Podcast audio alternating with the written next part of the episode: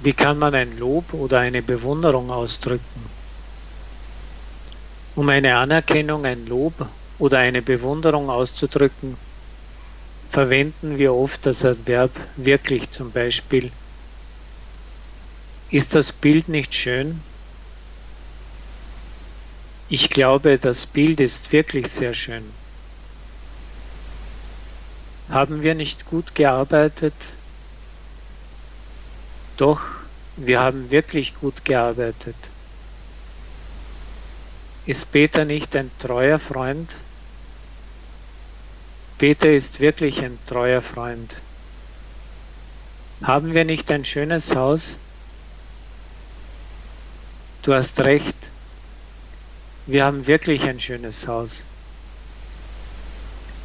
Findest du den Roman nicht gut? Der Roman ist wirklich sehr gut.